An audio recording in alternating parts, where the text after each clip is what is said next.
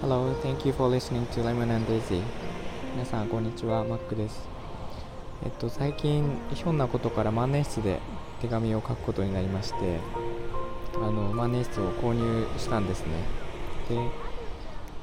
まあ、万年筆で書くっていうのはちょっとあの今までなかった体験なのですごく面白かったんですけどあのメッセージを送るとなると今だと LINE とかと電話とかあと音声でさっと遅れてしまうっていうところがあるんですがそれをまずわざわざ文字に起こして、えっと、封筒に入れて切手を貼って送ったんですけどそうやって見るとやっぱり言葉の重みっていうかあの一言一言に気持ちを宿らせるような感じがして、まあ、とても新鮮ですごく面白かったんですね。で気持ちもなんかこういう手紙の方がやっぱり伝わるんだなっていうのが書いていて分かりました。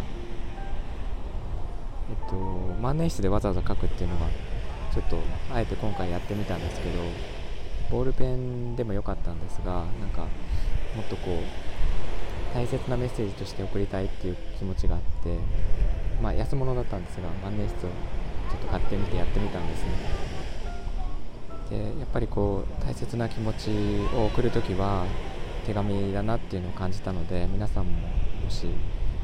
そういう言葉を送るときはあえて手紙で送ってみるというのもあの面白いと思うので受け取った方もねあの意外であの何だと思ってみると思うのでやってみてください。で私もあの大切なメッセージだけを送るアプリっていうのを企画していまして、この配信のアーカイブでも何度か、えっと、残っているんですけども、えっと、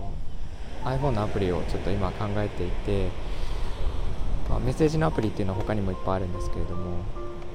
なんか大切な言葉だけを送るアプリというのを考えています。そこでもこの万年筆で書くようなあの文字を丁寧に取り扱う体験というのを大切にしていてなんかこう万年筆までとは言わないですがこう文字を一言一言